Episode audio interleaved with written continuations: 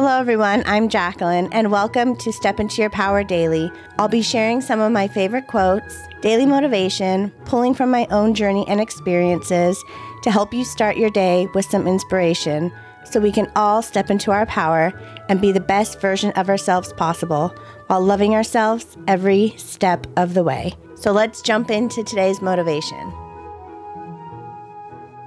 So, I know we talk about our past a lot on here, and I talk a lot about it on social media and with my journey about this living in the past and about how our past can help teach us and it can help us grow. But this quote really helps it take it to the next step, to that next level.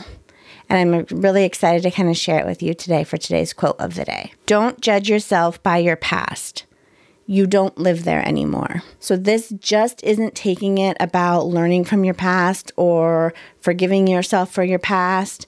It's really stopping that shame, that guilt, and that anger of the things that happened in our past and holding on to those things and continuing to carry that with us to our future. Continuing to hold on to that shame and anger and self hatred that a lot of times our past can bring.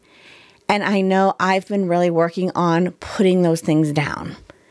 Being not angry at myself for weighing 500 pounds, using that as that was a part of my journey, but I'm not going to live in the past because that's not where I live anymore.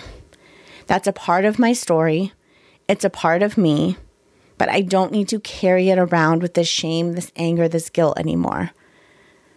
I can embrace it, I can feel it, I can learn from it, I can grow from it, and it will always be a part of me. But I do not live there anymore, so I have to let it go.